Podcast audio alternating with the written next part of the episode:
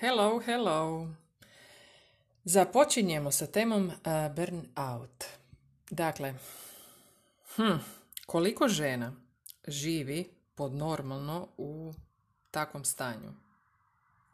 Ja sam bila ta koja je mjesecima, mjesecima, mjesecima, ma možda čak i godinama živjela u nekakvom laganom burnoutu, pa bi malo izašla iz toga, pa bi opet malo ušla, pa eto u jednom periodu intenzivno bila u tome i nikako isplivala van na površinu.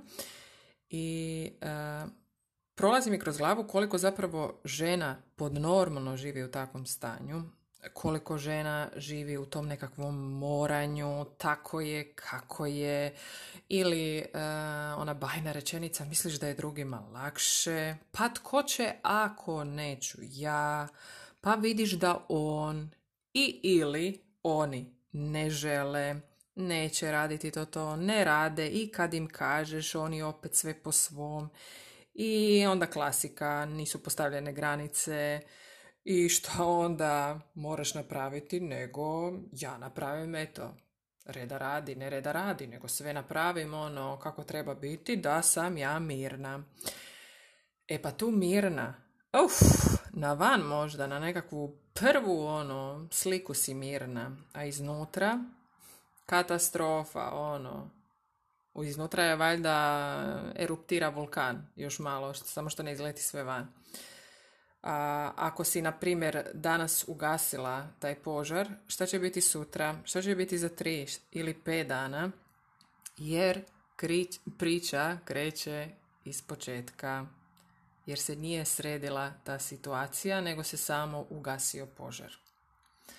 Onda ona rečenica tko će ako neću ja, a zapravo iza toga stoji ma ne, ne, ne, ja ću to bolje napraviti i bit će to onda brže gotovo jer e, ja znam da je onda to napravljeno kako treba biti i onda ide ona uloga žrtve, oni mene ne shvaćaju, oni zaista ne sudjeluju, oni ne žele i tako dalje. A sve to nekako se fino zapakira u tu nekakvu nametnutu kontrolu koja je u našem društvu postala podnormalna. Jer sve mora sada biti gotovo, sve mora odma, mora sve biti super, dobro, ono, najbolje ako je super, ako je dobro onda ono u redu, ali ajmo još bolje. Jer uh, smatra se da nije dobro ako neke stvari ne funkcioniraju, ako neke stvari ne valjaju, nije u redu ako smo tužni, ako prolazimo nekakvo izazovno razdoblje, katastrofa, znači opet potiskivanje svega i svačega. I žena stvarno kada e, postane majka, kada dobije tu ulogu majke, ona zaista postane super heroj, jer odjednom je sposobna henlati sve što prije nije. Zaista dobijemo tu nekakvu inspiraciju, moć, sam pogled na to da smo sada stvorili neko predivno biće i da smo mi odgovorni e, i da je čitavo postojanje tog novog živog bića um, prebačeno na nas i da smo mi odgovorni kako će to sve izgledati. Iako, iako smo mi taj super heroj jer odjednom postanemo sposobni za sve, ali ako nastavimo takav tempo godinama koje slijede, znači razumno je naravno da u početku prvih par mjeseci zaista dijete nije sposobno samo ništa i da smo mi tu zaista ti koji trebamo doslovno se posvetiti svemu i svačemu. Ali e, ako nastavimo taj tempo nakon nekog vremena ili e, kada dođe primjerice svako novo dijete, opet da ponovimo tu svoju super ulogu i opet glumimo tog svog nekakvog super heroja, ne sada jedan put, nego dva puta, dva puta, tri puta, pet, koliko god puta e, rodite ili koliko god puta si jednostavno date tu e, ulogu i grčevito se držimo nje, a zapravo ne tražimo pomoć e, jer mislimo da je zapravo traženje te pomoći da smo mi onako manje uspješni, da smo podbacile, da nismo dobre mame i onda tu slijedi taj burn out. Jer je zapravo totalno kontra situacija. Svaki puta kada uh, shvatimo da je nešto previše i da tražimo pomoć ili nekakav razgovor, suradnju, kombinaciju svega i toga, da tražimo vrijeme za sebe, za nekakvo svoje veselje, tek tada prenosimo najvažniju poruku svoje djeci. A naravno ta najvažnija poruka je prvo brinuti se o sebi i biti dobro da bi onda mogla biti dobro i sa svim drugima. Jer uh, burn out nije kao što većina ljudi misli. Radila sam puno nečega, pa sam jako iscrpljena i onda mi samo treba malo vremena, malo dulji san, godišnji kojeg dobim na kapaljku dva puta godišnje i onda ću se ja oporaviti, a do tada ću se maksimalno ono iscrpiti koliko god treba. Burnout je zapravo trošila sam previše svoje energije gdje ne želim trošiti. Ja nisam znala drugačije iskomunicirati, pa sada nemam vremena za ono što volim.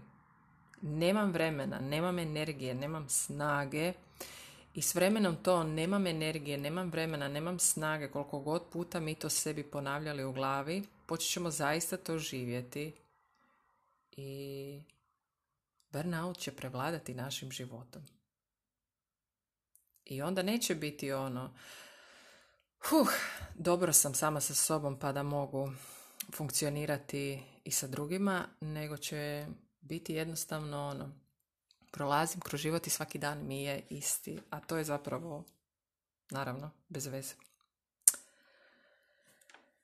Uh, druga stvar koju bi malo povezala sa ovim uh, burnoutom je svaki put kada prođe Znači, dopustimo si, skužili smo, ušli smo u taj burnout, dopustili smo si na neki način neku vrstu čišćenja kroz pomoć, kroz razgovor. E, to nije mala stvar.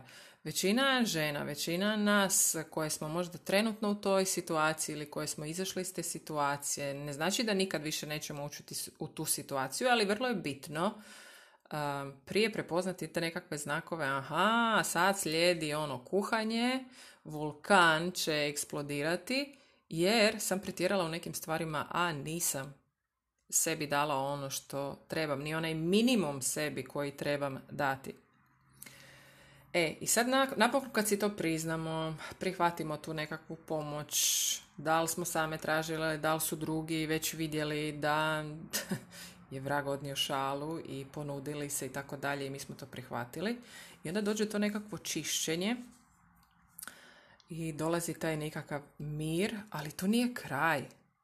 Mi jesmo tu u jednom trenutku svjesne, opuštene, ali će se opet događati, jer život je takav. Život nije ono linearno, ravno sve, nego doslovno ide gore, dolje, gore, dolje. I što prije skužimo da je podnormalno doživljavati nekakve razne izazove, gdje ćemo sami sebe nekako dovesti do toga da vidimo e, da li možemo nekako preći preko toga lagano ili će nam trebati malo više vremena, malo više podrške sa tuđe strane.